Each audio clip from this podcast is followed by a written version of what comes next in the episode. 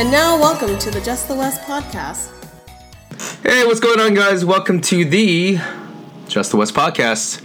I'm your host, Just the West, and happy shoot, happy Tuesday. By the time my listeners get this, it's going to be Wednesday, so it's going to be on the eve of the NFL draft.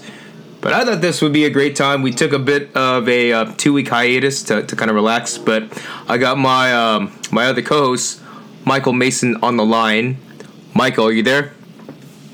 Yes, I am. All right, perfect. So we had two weeks to chill. We did State of the Niners, we did State of the Cardinals. We were supposed to do the Seahawks coming up, but we yeah we took a bit of time to relax a bit. But I think the timing couldn't have been better. Russell Wilson is now the highest paid quarterback in the league at $35 million per. And Frank Clark today just got traded from the Seahawks to the Chiefs. Um, lot of shit just went down. A lot of shit just went down right before the NFL draft. So if we're going to talk Seahawks, we might as well do it today. Mason, are you ready? Oh, yes, I am. I'm definitely ready to talk about the Seahawks, a team that not necessarily on the highest of my teams that I like.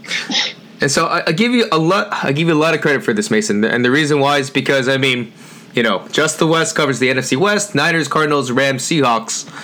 But I know through thick and thin, you are a Niners fan, and so you know I know that you don't really like the Seahawks per se, but you know what they do say? They say keep your enemy or keep your friends close, keep your enemies closer.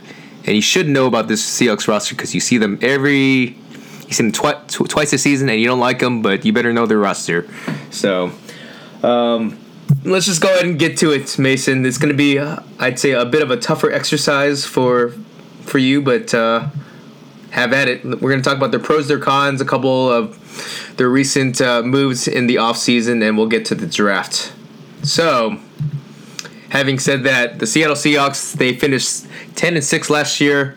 They were actually in my eyes, actually going into it, they were expected to quote unquote rebuild. Um, you know, they had a lot of transitions going on.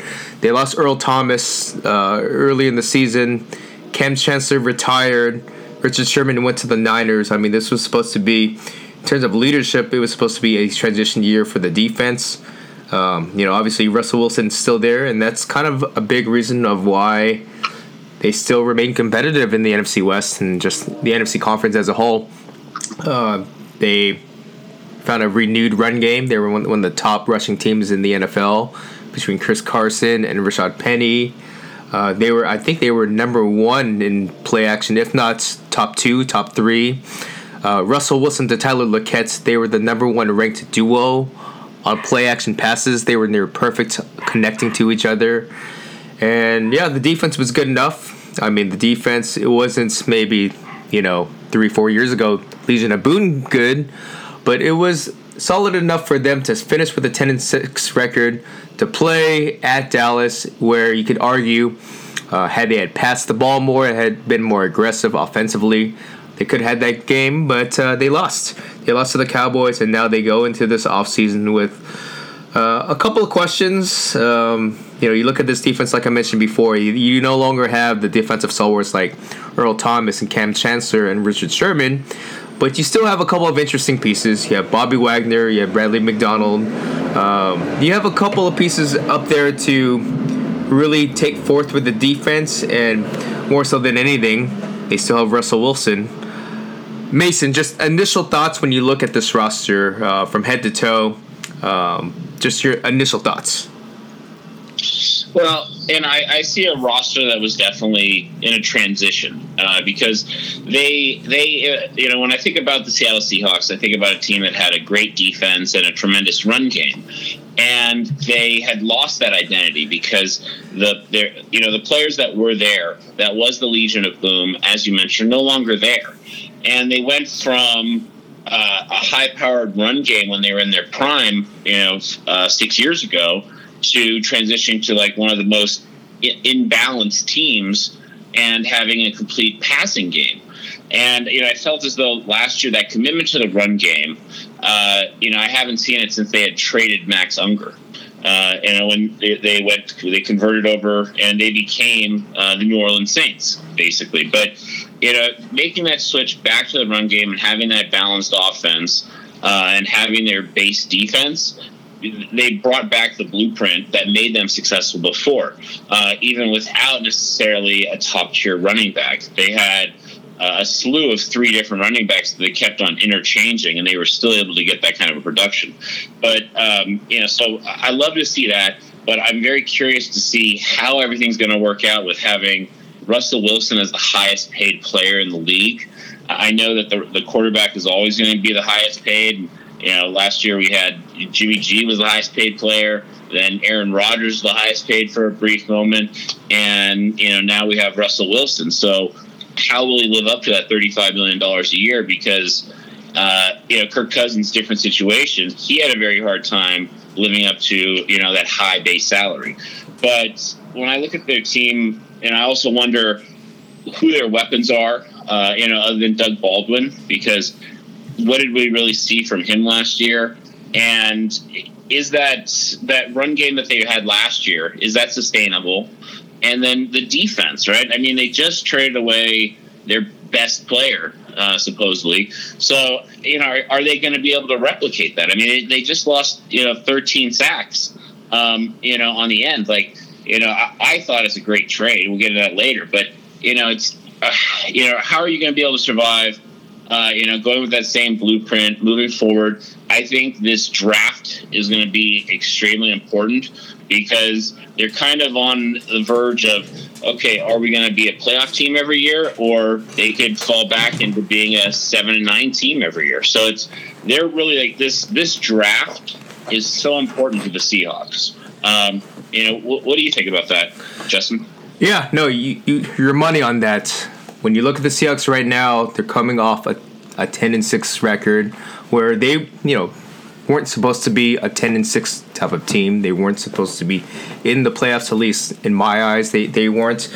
Um, credit to Russell Wilson, credit to, to, management for keeping them right in the mix. But I think more so than anything, just in regards to taking a big picture perspective about the Seahawks, and what, this is what's going to make it really interesting. Um, I view John Schneider, their general manager, this is like the second half of of his baby. So his baby, Russell Wilson, he found him in the mid rounds, and he was able to find Bobby Wagner, Richard Sherman in the mid rounds as well. Earl Thomas, first round, Kam Chancellor right in the mix. And so for the longest time, he was able to ride off his draft prizes, the ones that he really hits, and it kind of kind of hit on some of his previous mistakes, you know, trading for Percy Harvin, trading for Jimmy Graham, uh, a couple of misfires in the draft. But uh, you know, to be quite honest, I mean, him drafting Russell Wilson and having him under a rookie wage salary, let alone like a, a mid-round salary, he was able to retain the, the defense, pay all his players, and keep it going. That's the first half of this franchise, and then slowly, as you saw, when they lost to the Patriots in the Super Bowl, um, you kind of saw the team take a step back and you know their their players got older they had to go and make some tough decisions uh, obviously with the legion of boom they are no more as of 2019 uh, and there was a little bit of animosity from what i heard at least from what insiders like to imply that hey the defense was kind of at odds with russell wilson where they felt that the team pete carroll management tended to side with the quarterback and lo and behold, I mean, this is officially Russell Wilson's team. There's no more Legion of Boom. This defensive roster is vastly younger and up and coming. And so, with Russell Wilson now as the highest paid player in the league, this is officially his team. And so, John Schneider has the task at hand of, you know, taking those draft picks once again with this upcoming draft class. And he needs to hit he needs to get more draft picks. They only have five draft picks this year. They need to capitalize on that because, I mean, for cost effective purposes, you know, with Russell Wilson getting that big deal, and if you're going to, you know, give Bobby Wagner or Jarran Reed big bucks, I mean, yeah, there are some hard decisions that could be made. So this is the second half of John Schneider's baby. And the good thing for him is he's got his franchise quarterback. Um, he's got He's got the same head coach that he inherited uh, when he was with or when he came on with Seattle.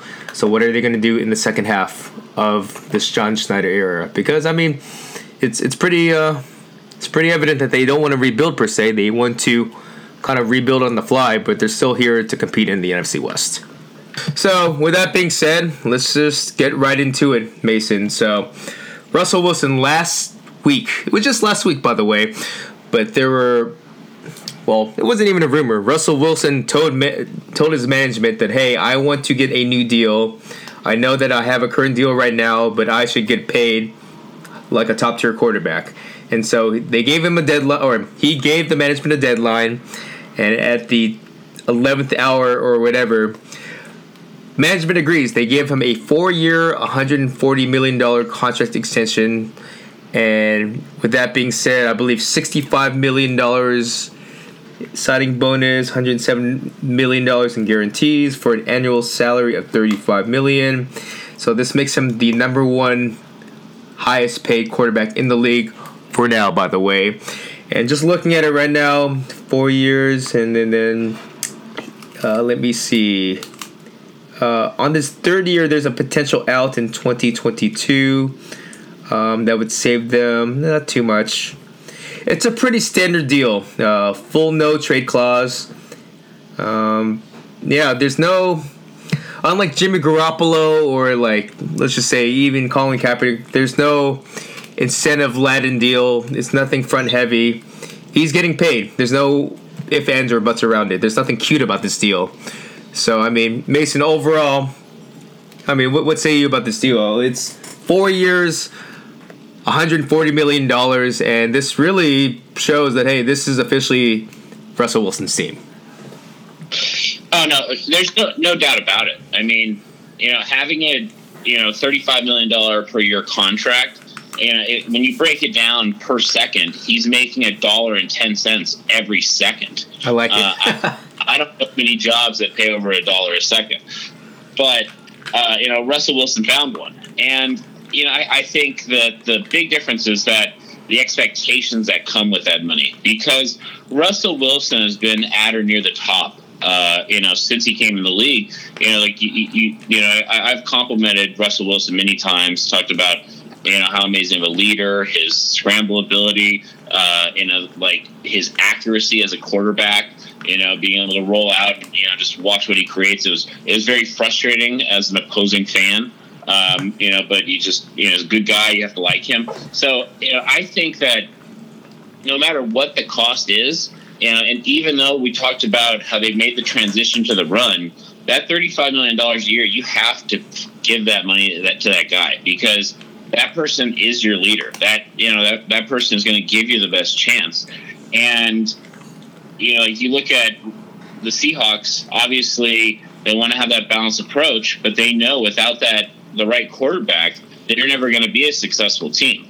So you know, because of what he's done and what he's going to do, more importantly, you know, I truly believe that $35 million is a great deal.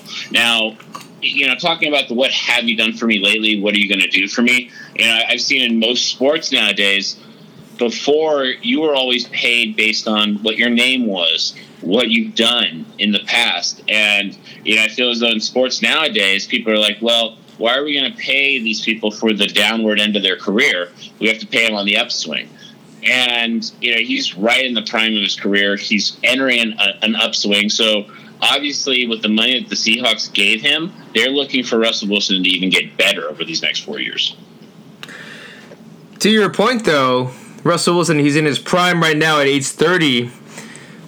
But here, I mean, hear, hear me out, though, Mason. Hear me out. Okay, he's 30 years old, but he's an undersized quarterback.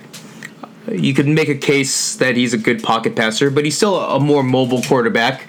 He's an undersized quarterback at that, where, I mean, you know, I, I'll give him a lot of credit. Offensive line did get a lot better after Tom Cable, their former offensive line coach, went elsewhere. They went into um, a more traditional blocking scheme, and it worked well. You know, I I give them a lot of credit. They became a very um, even legitimate, if not. Uh, above average running team, and that really went well for Russell Wilson. But Yeah, I mean, it's just it's just really ironic for me. I mean, the Seahawks they made the playoffs, but they were the most run heavy team in the league. Actually, if that, I think they were the lone team in the modern day NFL world of 2019 where they ran the ball more than they passed. I think they ran the ball like what 51, 53% of the time, while everyone else has been aiming more towards the pass. And so you know, I get you want to run the ball and run the ball, but I mean, they lost to the Cowboys because they ran the ball on first down, second down, even third down. I just, you know, third and long situations and put Russell Wilson in a, a really hard situation, which begs the question is, you know, just because, well, you're paying him number one quarterback money, is this offense going to change? Is it going to get better? I mean, are you continuing to utilize him as a you know he should be the feature guy, but it just felt like last season they kind of went away from him. Um, they didn't put it really on his shoulders as much. Um, that that's a little bit problematic for me. I, I just don't know what the direction uh, philosophically for this offense is going. You know what I'm saying, Mason? No, I, I, hear you there. Like, I'll give you a, a, breakdown between like 2017 and 2018, right? So, how you talked about they they ran the ball so much more, right? And obviously their running efficiency went up. But let's just look at how that affected Russell Wilson because you always hear that the run sets up the pass in football. And obviously nowadays with how high powered the offenses are, sometimes the pass sets up the run and you know vice versa. But uh, you know, when you go with that old school um, you know methodology, the the, the uh, Seahawks became so much more efficient because they threw the ball 120 times less last year, but they only lost, uh, you know, 500 yards.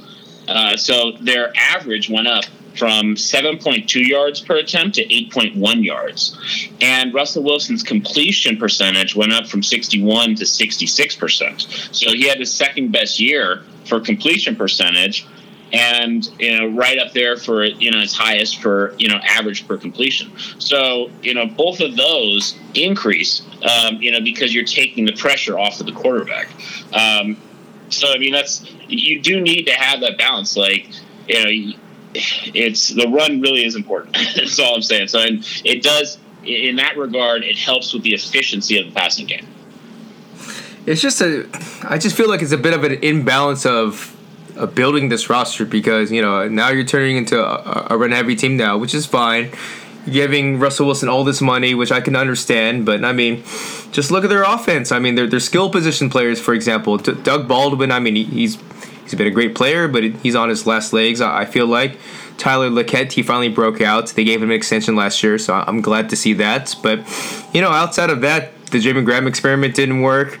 Uh, they're pretty thin at tight end. Um, you know their offensive line got better, but I mean if you're gonna pay this this franchise quarterback all, all this money, I mean it just feels like they um, they're just kind of finessing themselves, meaning that they're they're not they're in it on paper, but are they really in it to to have a, a successful offense, especially in 2019? Um, that that remains to be seen for me. I feel that they keep on going back and forth on their philosophy. No, I, I, would I would see how you could say it because you know like they like I said they were run heavy team then pass heavy right. and then you know, right back to run heavy so it's like they're struggling to find their identity. But you know what? Uh, I felt like they really made progress last year. Like you know the emergence of Rashad Penny towards the end of the year, uh, Chris Carson, you know, Mike Davis, all, all those guys. Um, you know, were able to help the team, and you know, obviously, you look at the difference, between, you know, between 17 and 18. You know, they they went from not making the playoffs to making the playoffs, and you know, I, I feel as though that they've come up with their game plan on how they're going to achieve it. And you look at it, are they a better team?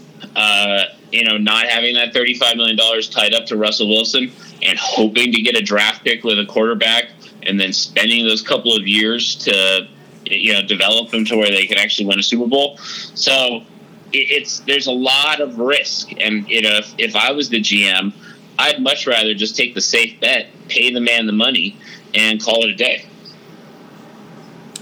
Know, so it's how much of a gambler is their general manager? I mean, if you're a run heavy team right now and you don't really rely on your quarterback per se, then why have a then why have a quarterback like Russell Wilson? It's like having a expensive car in your garage, spring, summer, fall, winter. You, you know what I'm saying? No, but yeah, you know, you know how I'm saying uh, the run sets up the pass. Uh, I also said that the pass sets up the run, and if they're not afraid of you, who your quarterback is, they're going to put eight nine guys in the box, and you're never going to be able to run the ball. So nowadays, you have to be threatening on both fronts. Uh, I would say that look at what uh, you know New England Patriots have done with their run game. Their run game's always near the top of the league, and no one ever cons- no one calls them a run game. It's look at Tom, you know Tom Brady's never started the year. Look at New Orleans Saints uh, after they made that trade with Seattle and had that you know improved focus on the run. Like Max Unger coming in at center for them changed the whole way that you know it's run in New Orleans, and so you can see for these high-powered offenses they they're great at passing. Their passing game's amazing, but they have to have the run. You know, so you know all the high-powered offense throughout the league, they have that run game.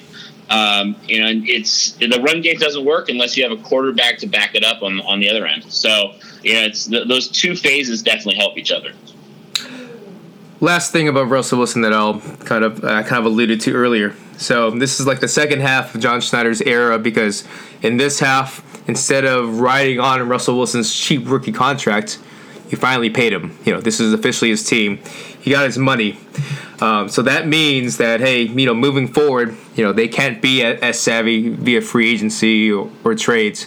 Uh, they really need to utilize the cost-effective approach that every GM should do, but more importantly now with draft picks because I mean, yeah, it's going to be harder and harder to keep Russell Wilson on the roster and, and, and retain your core. You need cost effective players via NFL drafts. And let me lead this to the next question, I, I guess. So, Russell Wilson, four years, 130, 140 million dollars. That was last week. That was last week's news. And fast forward to today, Tuesday, two days before the NFL draft. They only have four NFL draft picks, and so you know, talking about that, you know, they only have four picks, and so look what they do. Um, they traded arguably their best, or he is, he is their best pass rusher on the roster. 25 year old Frank Clark. Uh, he is a ideal 4-3 defensive end pass rusher where not only does he rush the passer, he had 13 sacks by the way this past season, but he's also a good run defender.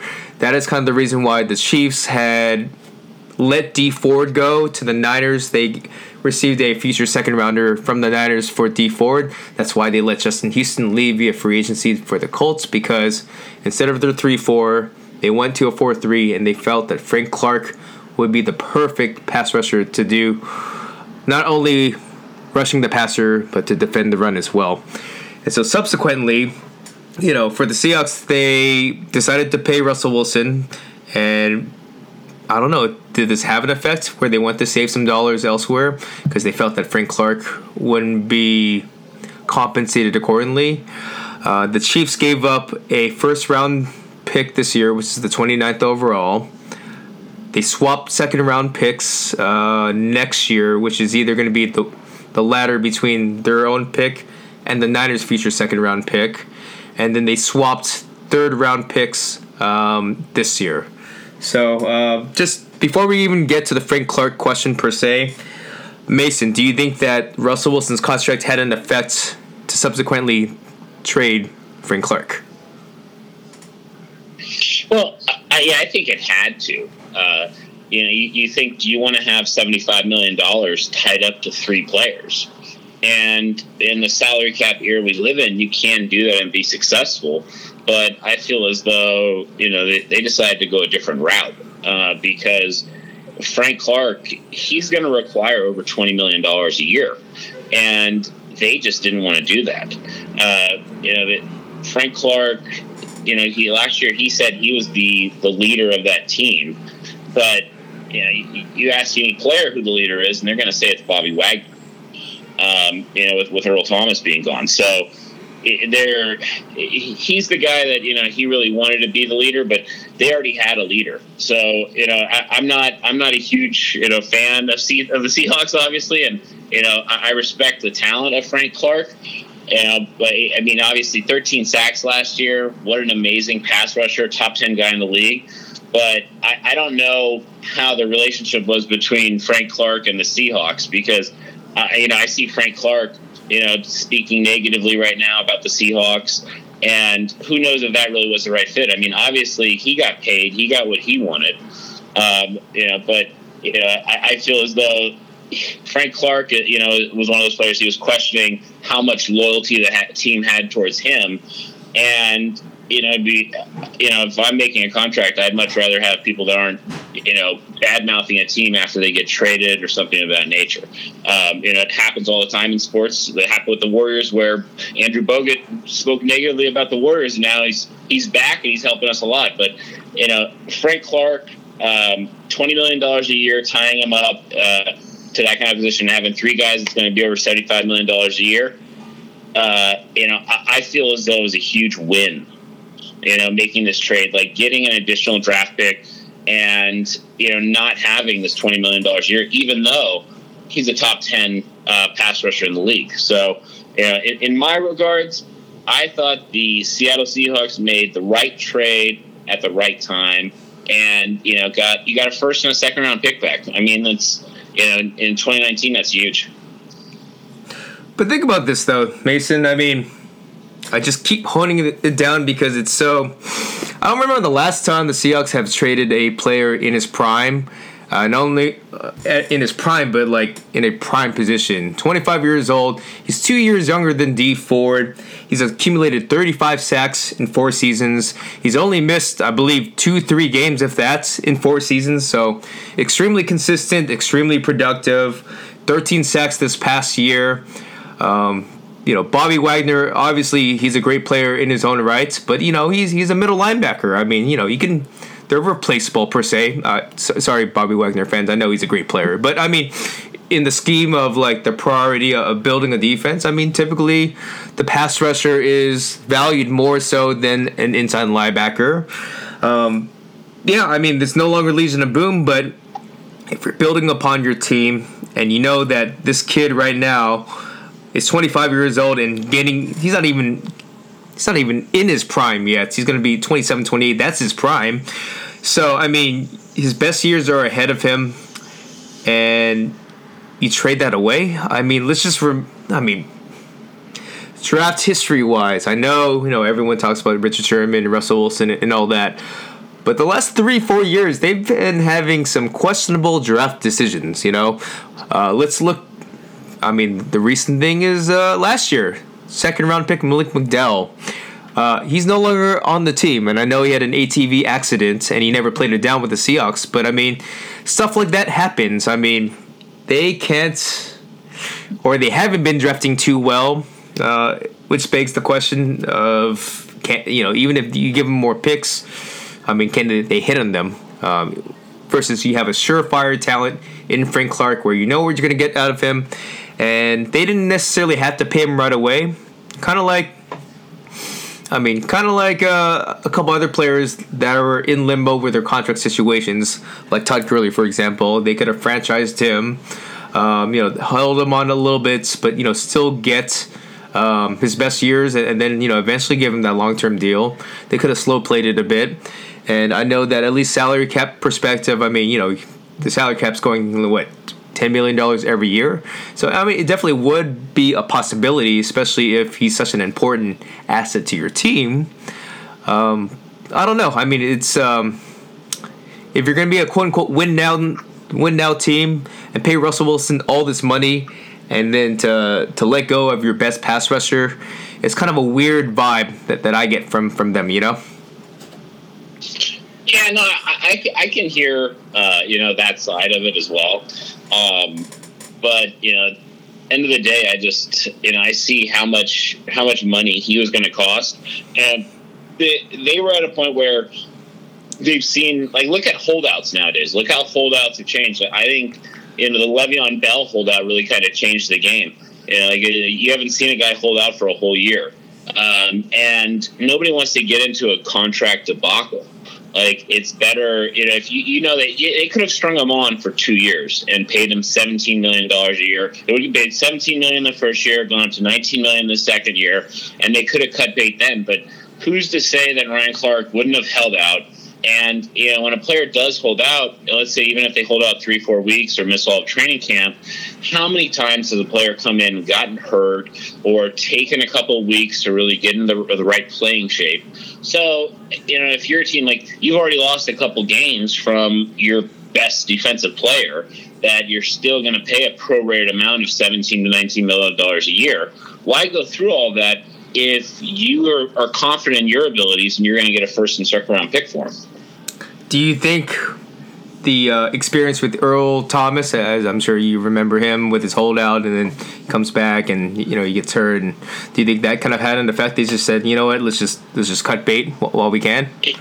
It's true. I mean, and then like think about how bad it was with Earl Thomas, where you know, and he's out uh, shaking hands with Jerry Jones, uh, talking about you know everyone saw him on social media saying like, hey uh, come get me. You know, if, if I'm there, get me. Y'all can have me.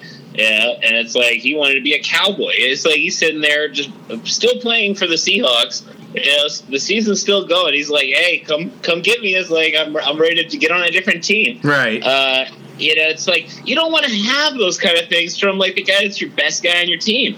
Uh, you don't want to be in that kind of situation because, like I, I've talked about on the other podcast, the the leadership and the chemistry um, of a football team they're very key to success. So they wanted to keep the the nucleus that uh, their type of people that you know they want to have in there, and you know they felt as though going a different route was the decision they wanted to have because you know you could see Ryan Clark possibly holding out. Um, you know, it's like I, I, get it. If I was Ryan Clark, I would hold out. But uh, end of the day, holding out has an effect on the team. Okay. Well, leave it at this. Frank Clark got a five-year, $105.5 million. Oh, oh not got paid. Yeah, he got paid. Five years, $105.5 million. He got paid. Dee Ford, five years, $85.5 million. So these pass rushers, I mean, there's a reason why they're getting paid so much money, though. And that's all I'm saying, that it's... Uh, it's certainly possible that they can replace him, um, but it's a lot of pressure on Quinton uh, Jefferson, Rasheem Green, and whoever they draft. Which begs the question, you know, let's go to the next segment of it all is, you know, going into this draft, they had the 21st overall pick. Now they have two first round picks. They have the 21st overall and they have the 29th overall from the Chiefs. And so they have five draft picks now. I mean, off the top, I mean, I know that the Seahawks love to trade down. It wouldn't surprise me if they traded down one of their picks or maybe both of their picks to get mid round picks. I don't know. Um, Mason, if you're John Schneider, general manager of the Seahawks, I mean, what say you about this new opportunity with two draft picks, two first round draft picks? Well, you know, I was hearing some rumors that Oliver might fall, the, the safety. Uh, and that would be huge. Um, if you can get a top flight safety to replace Earl Thomas at 21, your, your draft's a win already. Um, and I know that they they did want to trade down, but before they were going to go uh, from you know the 21st pick, they didn't have another pick until you know like pick 85 or 90 or something. So it doesn't. You have no leverage when you're trying to make a trade. So like I would like to see them, uh, you know, bolster bolster their defense. They're going to need a pass rush. So ideally, I'd like to see them draft. Uh, and there's a lot of edge rushers in this draft. If they can get a good edge rusher, or if they can get Oliver at safety at 21, that would be huge. And you know, if they if they can get a great haul for trading back at 21 or 29, I would absolutely do it. Um, you know, you I would in a perfect world getting a you know one of those top defensive players, uh, either a pass rusher or a safety, and then uh, you know having a trade back to acquire more middle round picks. That's really what that team needs to provide depth. You know, right now.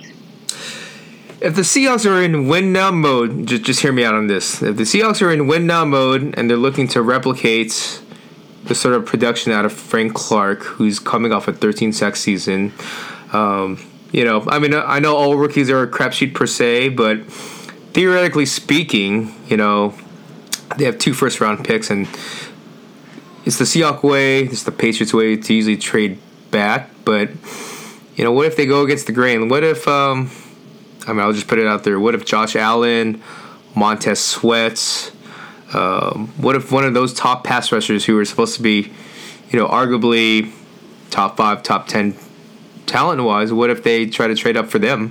What if uh, one of them slips out of the top five and you get what I'm saying? Uh, like, why not just go and consolidate and get the home run pick? And wh- whoever they get in the top 10, top 15, let's just say that uh, Josh Allen slips out of the top five and he's there at number eight, for example. He's already at a value. He's cost effective because you get him on a rookie salary.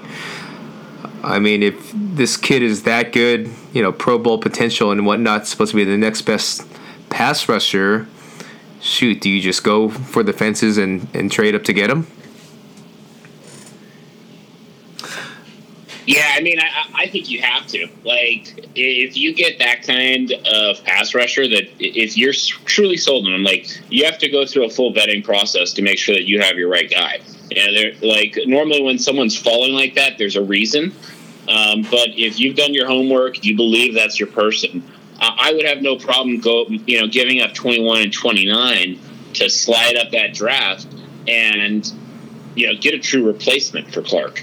Right. Uh, and because yeah, it's uh, outside of the quarterback that you know that pass rush is the most important position. You know, we've we've said that multiple times, and that is the game nowadays. So, you know, they, they have a great interior pass rusher, but you need to pair him up with someone else. So, you know, as you said, like a middle linebacker is not where you're getting your pass rush. So, know, they they definitely need someone, and if they have that opportunity, I would say you, you do it nine times out of ten. Okay, okay. Theoretically speaking, I think the most palpable, the most feasible thing for the if if I were John Schneider, I would probably I would probably pick the best pass rusher or the, or the best player at number 21 because there, there, should be value. I think someone that's projected to be in the teens will slip out, so you, you nab that person. Could be Rashan Gary uh, from Michigan. He would be a great prospect to have. Uh, and then I think with the 29th overall pick, and this happens every year, uh, there's plenty of quarterback needy teams that would like to trade back into the first round and get their guy because the reason why first round quarterbacks are so valuable is because they get that fifth year option that other mid round picks, second, third, fourth, you know, round picks don't get. You get a fifth round. Not, not, I'm sorry, not a fifth round. You get a fifth year option with first round quarterbacks, which is very cost effective. Where I could see someone trading into the first round with the 29th overall pick and getting a good haul.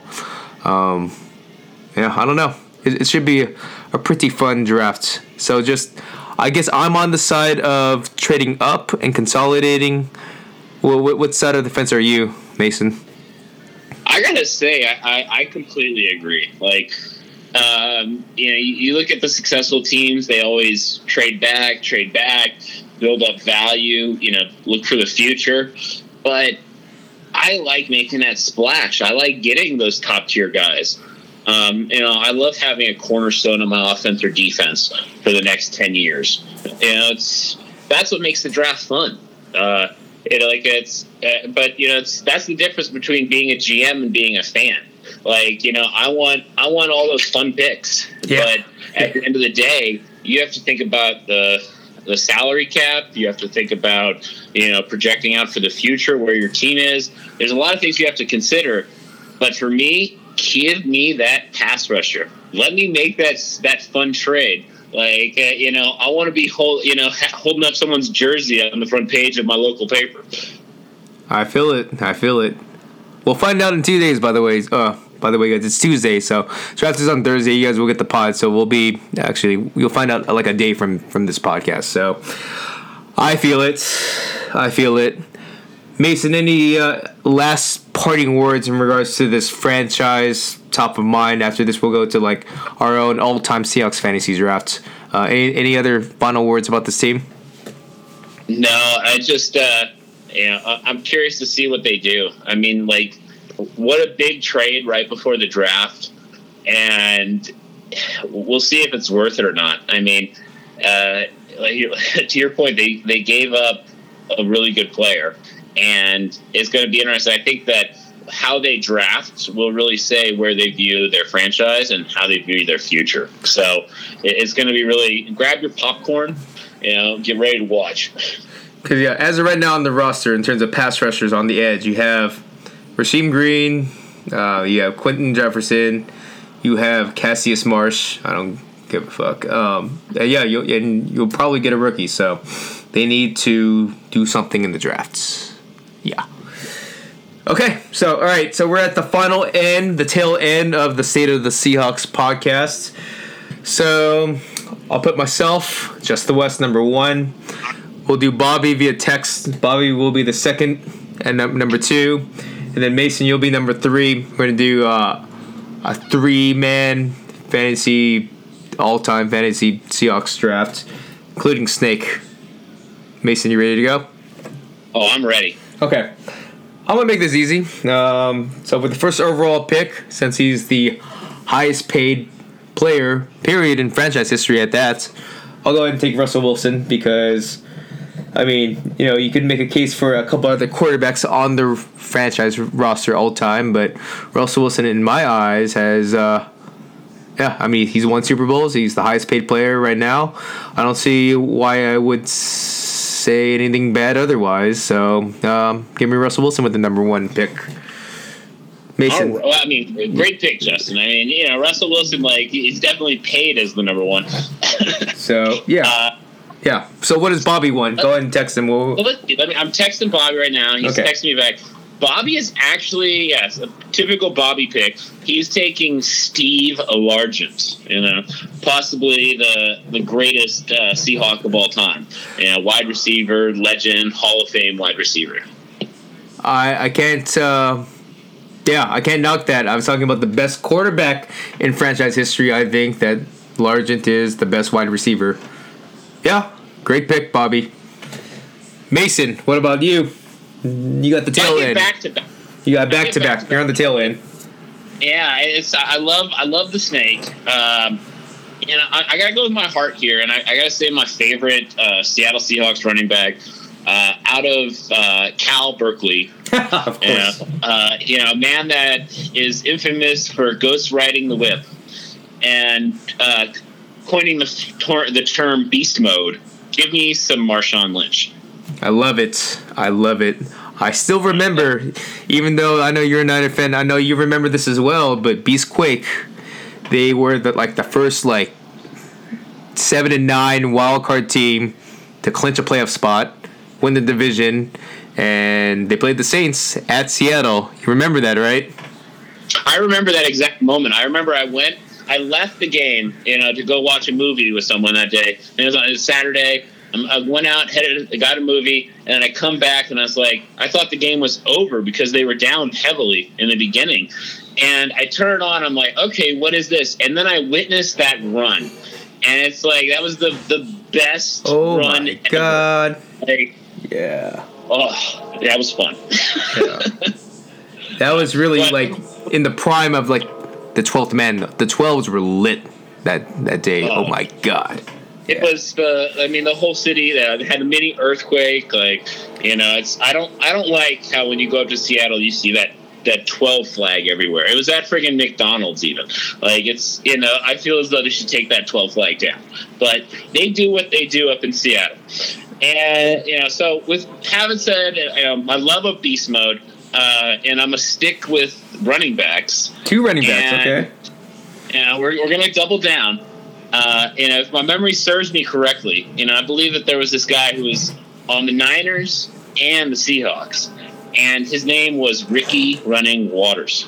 Ooh, great pass catching back too. He was uh, so versatile, so versatile.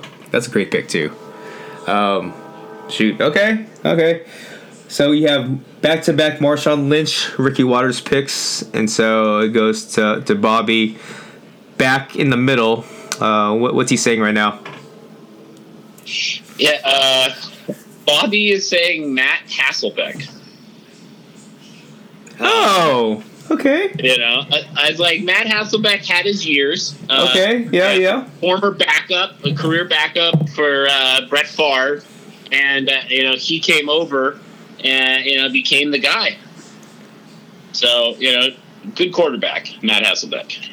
I think that good quarterback, uh, but I think you know his name. I, I mean, he was he was a good staple for the fan base. I think they'll forever you know be in debt to him. Like you know, he was he was good. He wasn't great, but uh, I think he has more value to Seahawks fans than maybe you know regular fans of the NFL. Let's just say that. So He, he better. He was better than his brother. yeah, that's that's not saying much, guys. But yeah, I I agree. Okay, okay. So I'll go ahead and finish it out on the snake end with my two picks. Okay. Um, so I drafted Russell Wilson, and this is going to be something where he hasn't really had his ent- entire career, which is like a really good left tackle. And the Seahawks, I mean, ironically, they drafted uh, one of the best left tackles in, in the history of the game, Walter Jones, guys. Walter Jones, left tackle. He's going to be my blind side protection to Russell Wilson, which is awesome. And let me go ahead and wrap it up with a, a little bit of a shout out to the Legion of Boom. Um, man, because in his prime, yeah, he technically still has some years left, but you know, Earl Thomas, free safety, made the Legion of Boom go. I know that Richard Sherman was like the the representative, um, spoke most of the trash per se for Legion of Boom, but. Um, the free safety spot, especially in that cover three, um, he was the reason why the rest of the team was so freaking good. So give me a Earl Thomas in his prime years. Um, best of luck with the Ravens, but Earl Thomas in his prime years with the Legion of Boom on the Seahawks. That would be my uh, that would be my third pick. That would be my third pick. well, you know, I you, you kind of stole my the pick that I want to have a little bit later. Nice, Yeah. I, I gotta say, you know, Walter Jones with Walter Jones and Steve Hutchinson uh, on that left side, and I believe that they had Max Unger. Uh, you know, it's kind of like you had three guys that are all uh, Hall of Fame talent players. I mean, I haven't seen you know the center to the tackle since the Raiders had that back in the day. Right. So. You know, like you, you remember the numbers that Shaun Alexander was putting up. And just, oh yeah. shoot! That's right. That's right. Shaun Alexander. But you know, those, those are some good. I mean, it was definitely aided by that offensive line. What a what an offensive line. So, Um, so Bobby, I got Bobby's text message for for his next pick, and I got to say it really hurts me uh, because you know in typical Bobby Collins fashion, he selected um, in an abstract pick the twelfth fan as as his third overall pick. hold up, like the twelfth man fan. Yeah, yeah, the the tw- like that flag that we were just talking about. Like he literally selected the the tw- the you know the the twelfth man, which is a flag. So Bobby selected a flag with his third pick. So he's got Steve Largent, Matt Hasselbeck, and the twelfth man. And they yeah, they're and they're both waving their twelve man flag. Fucking Bobby. Okay, all right. I'll, I'll have to give him shit later. So Yeah. fair enough. That's that's his uh, all Seahawks fantasy team. Uh, and now Bring it home. Bring it home. Bring it home. So you know, with my last pick, and I really have to go with either Jerry Rice or Richard Sherman here. And seeing as how it's a Seahawks draft, I'm going to go with Richard Sherman because what he did when he really was the lockdown cornerback, that was fun to watch. Um, that that whole defense was playing, you know, top level defense, and he was a key part. Um, you know, so you know, I remember the time when it was Revis Island and Richard Sherman as the, you know, well, also Patrick Peterson, but th- those were really the best cornerbacks in the league. So you have to tip your hat to what he did in his time in Seattle, and Richard Sherman is my last pick. Mason, I love it. You know why? Because you say true to form. You have Ricky Watters, a former Niner player. You have Marshawn Lynch, he's from the Bay Area. And you have Richard Sherman, who's from the Bay Area. Actually, both. He's from the Bay Area, and he currently plays for the Niners. And so I kind of see a uh, underlying theme with, with your uh, with your draft picks. I'm glad. I'm glad. so it's okay. Uh, all right, all right, guys. So once again, thank you so much for checking out the pod. I'm your host, Just the West Mason. Thank you so much for your time. Um, yeah, I can't believe it. The NFL draft is Thursday, which would be tomorrow for you guys, and so make sure to tune into that. Um, also, Twitter at Just the West, Instagram at Just the West, and of course the blog www.justthewest.com. Mason, until next time, we out here. Peace. Peace, Mo.